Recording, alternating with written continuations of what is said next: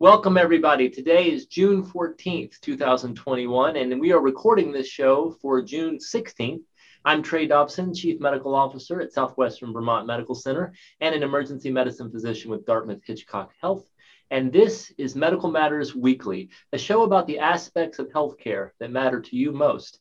And my guest today that I'm so excited to have is Patty Ryan, who is the nurse leader of the Cardiac Rehabilitation Department at Southwestern Vermont Medical Center. Welcome, Patty. Thank you. Happy to be here. Well, we're happy to have you. Um, you know, you've been at SVMC for 31 years, I believe. Is that right? Yes, and and then some. I'll explain that later.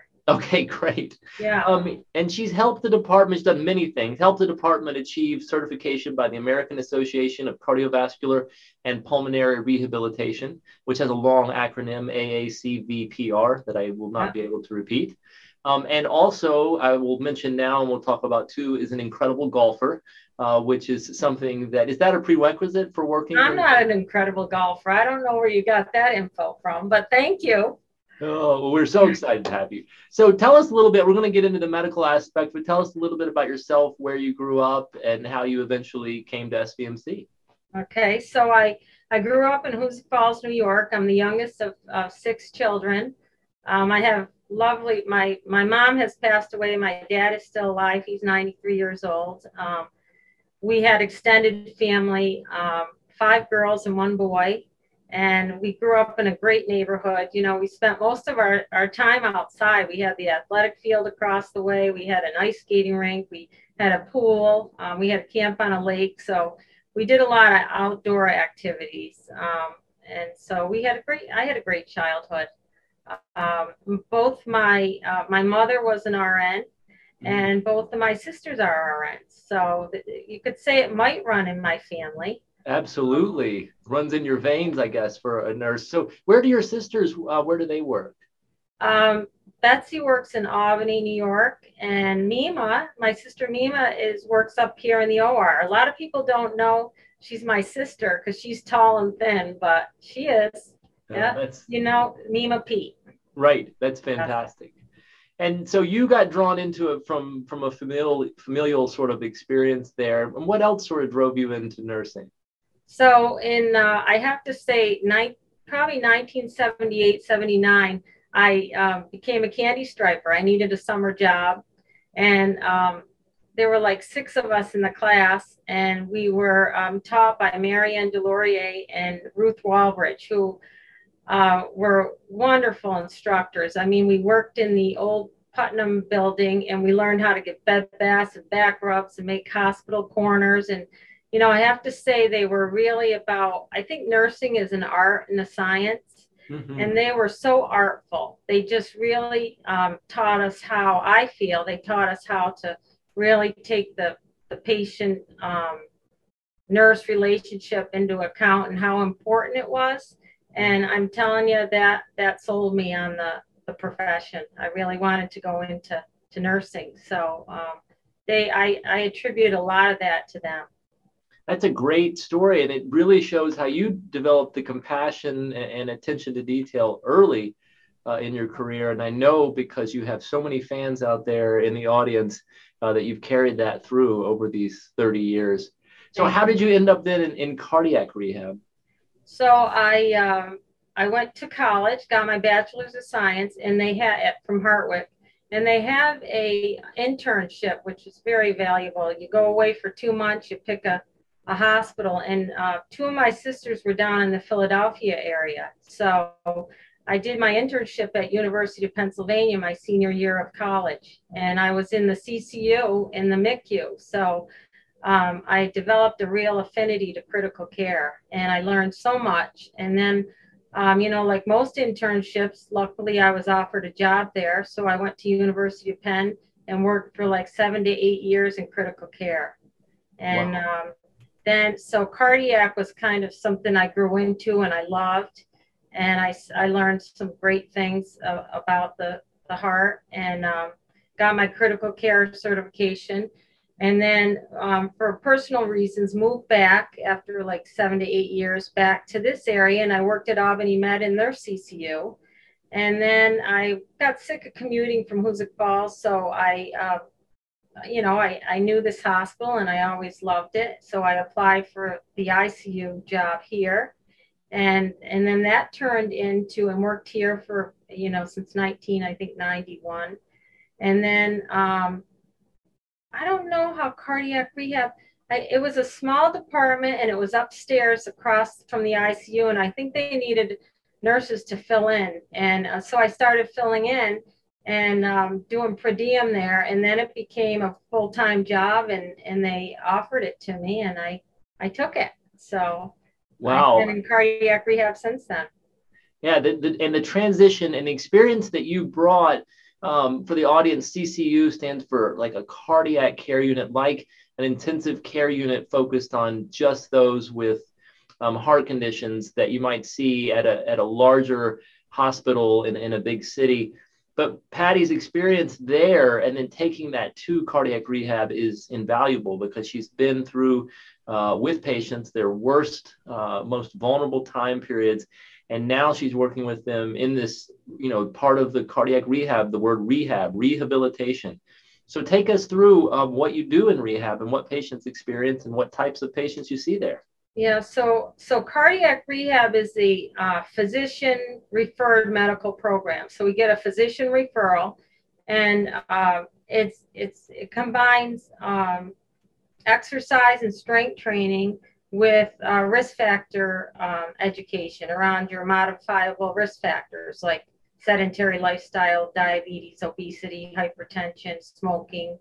Um, what else am I missing, Trey? Let's see all of those risk factors for, for hyperlipidemia. Yeah. Mm-hmm, mm-hmm. And uh, so the clientele or the patient selection, it's it's driven by insurance a lot, but heart attack, stable angina, congestive heart failure, stents, um, heart transplants we've had. A PAD is new, peripheral artery disease. They now approve cardiac rehab for that. And uh, valve replacements. So that's our that's our clientele. Um, and they're there for they can have up to 36 visits or 12 weeks. So we get them for like three months. Mm. um, the sessions usually last an hour to an hour and a half. And it includes you know warm-ups and cool downs and introducing um, we have aerobic exercise equipment there. We have a strength training. And then we have um, people who come in and educate like the dietitian comes in and gives a talk and then um, the two staff out on the floor are an, an, RN and a physical therapist. So I have um, the pleasure of working with Robin Frazier, who's the physical therapist that works with me. And then Kathy Sleeman's our director, and then uh, Sarah Ferguson fills in.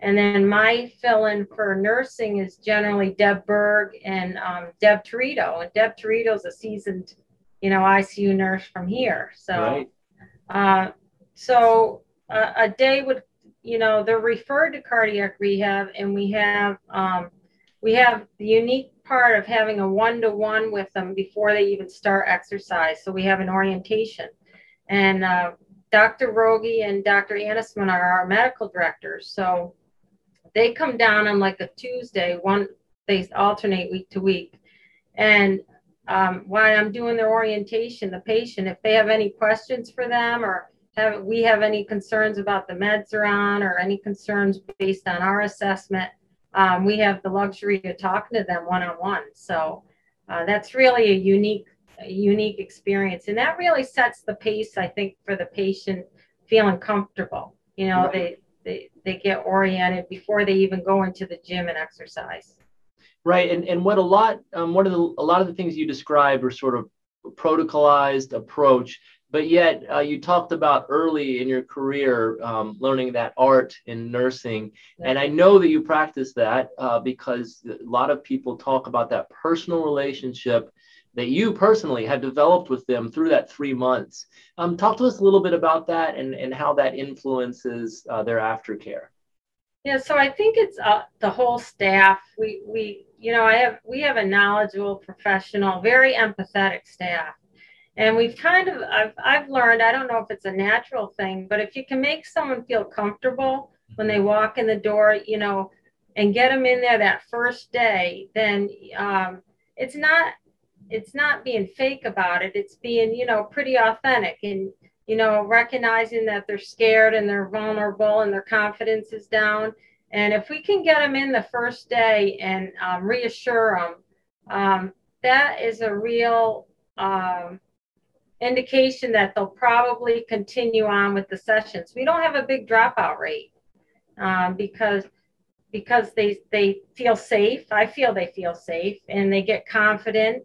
And um, but the beauty of it really is the patient interactions with each other. You know, like uh, once once they a new person comes in, you know, the other the other participants really embrace them. You know, we can exercise up to eight at a time. Um, and even though the, the program is very individualized, they do get to know each other very well and they have conversations with each other. So, you know, we're, we're just kind of there listening, making sure they're safe, you know, reassuring them. But um, the patients themselves um, and their interactions with each other really uh, help to drive the, the positiveness of it. Well, you and your team, I, I think the word I'll use are, are, known for your sincerity. In other words, you said not being fake about it. That's absolutely right. It's uh, recognizing the person in front of you. You may not know them for three months and that's it, but you have that three months to make a difference with them. And in order to do that, you have to be sincere or they will see right through there. Um, I'm sure you've had lots of great successes and, and you've also had some where you, you, you didn't uh, the, the outcome wasn't what you expected. And I know quality is so important. Yes. Can you just talk a little bit about that and, and the practice? Yeah, so our we do measure quality outcomes, of course, and they're they're basically around function. Um, one of them is is your functional capacity. You know, did you improve by participating in cardiac rehab, and how do you measure that? So we generally do a pre six minute walk, and then when they get close to graduation, we do a, a post cardiac rehab uh, six minute walk. If they can't do a six minute walk, then they then we measure a MET level, which is a metabolic equivalent. Okay. Um, so we generally show probably improvement, and I bet 75 to 80 percent of the population. Uh, the other uh, measure right now, we do patient satisfaction surveys, of course, um, about the department because we can always improve. And then we do, um, we have them do a, a, mini, a PHQ-9, which is a mini um, depression scale, kind of quality of life scale. So we address, uh, you know, how are they feeling? Or do they score uh, with a mild depression? You know, that's important for a provider to know so we can help them with that or refer them to the um, proper resource. So we do a pre PHQ9 and then a post, which is that mini depression scale. And we see improvements in that probably 90% of the time, at least. Wow. And then, and, and then we do um, a diet survey. We have them do their rate, their plate and how they're eating. And, and then um, based on our interventions, you know, did their diet improve? You know, the individual education and the handouts and then the diet talk.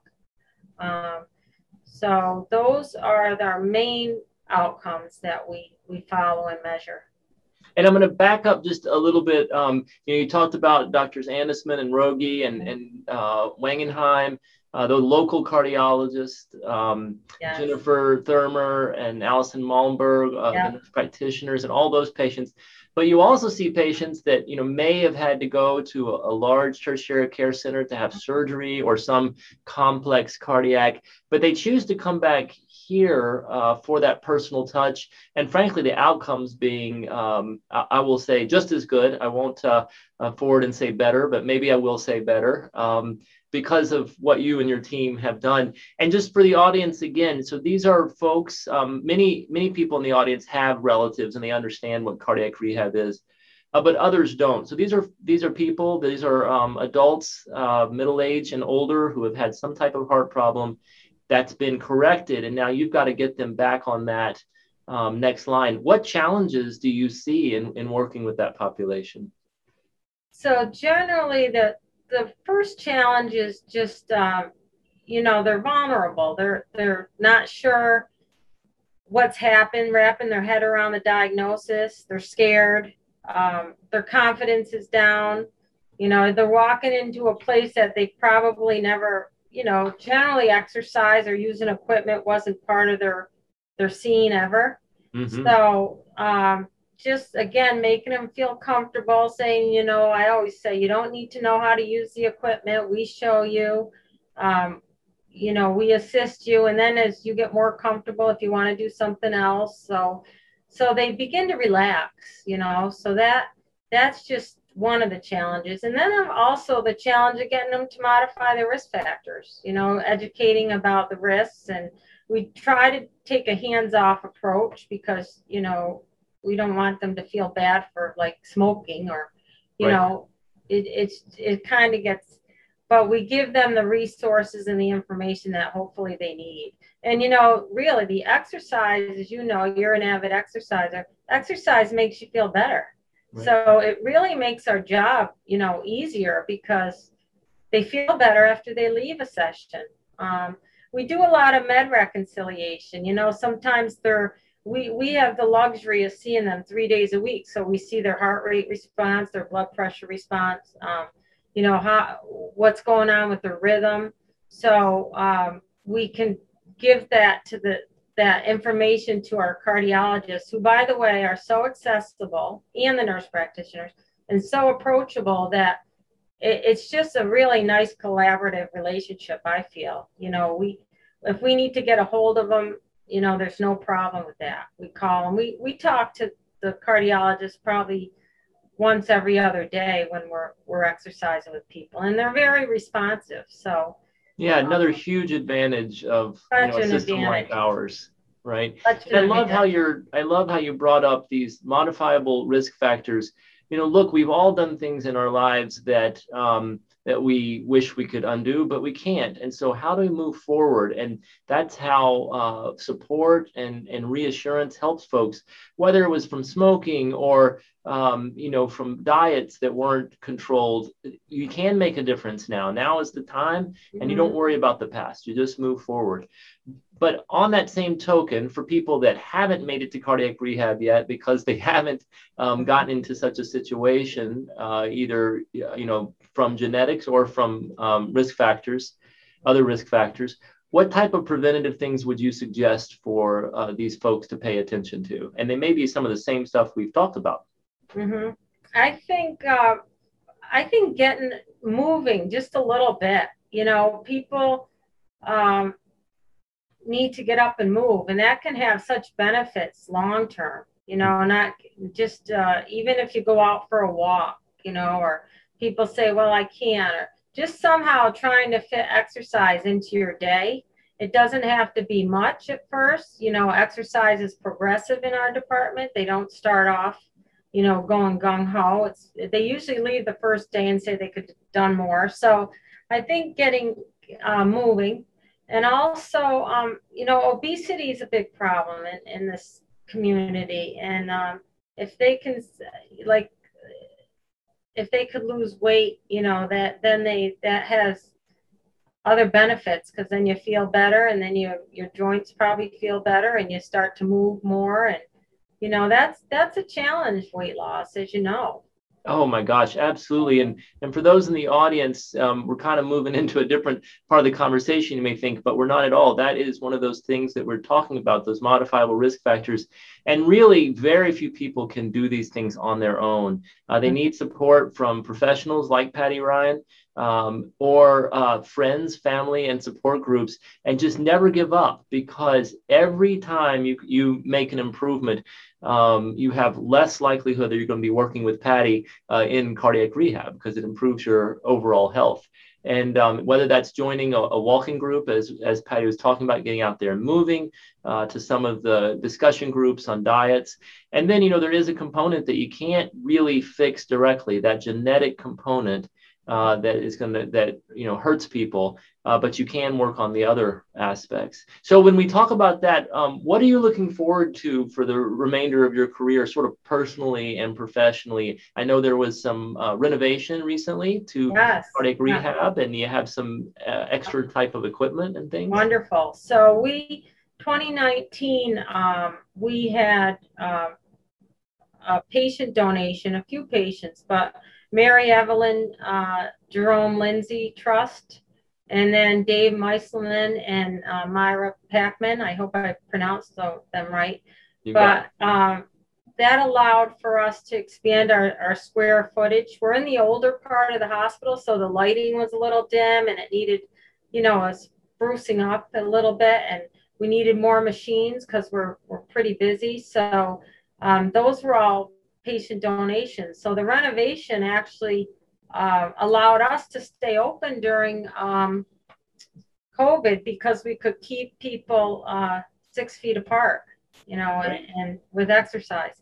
And, you know, I've been to other cardiac rehabs and um, ours is really very nice. You know, people don't even know we're here because we're in the back of the hospital. So, you know, even so, I encourage the, the physicians to come down and, um, you know, other nurses just to just to see where it is. But absolutely, that's a great point. If you're listening to this and you're in the health profession, whether that's actually here at SVMC or in other parts of the community, um, you know, restrictions are being lifted on who can come into the hospital. Uh, if you're vaccinated, you can come visit. You know, get in touch with Patty; she'll show you around. Um, it's really uh, a sight to see, and then really it's watching the staff work together, as as she alluded to that team approach. So, Patty, before we close here, I know the community, so many people in the community know you because you've affected so many people's lives. Um, what do you do though when you're not in cardiac rehab?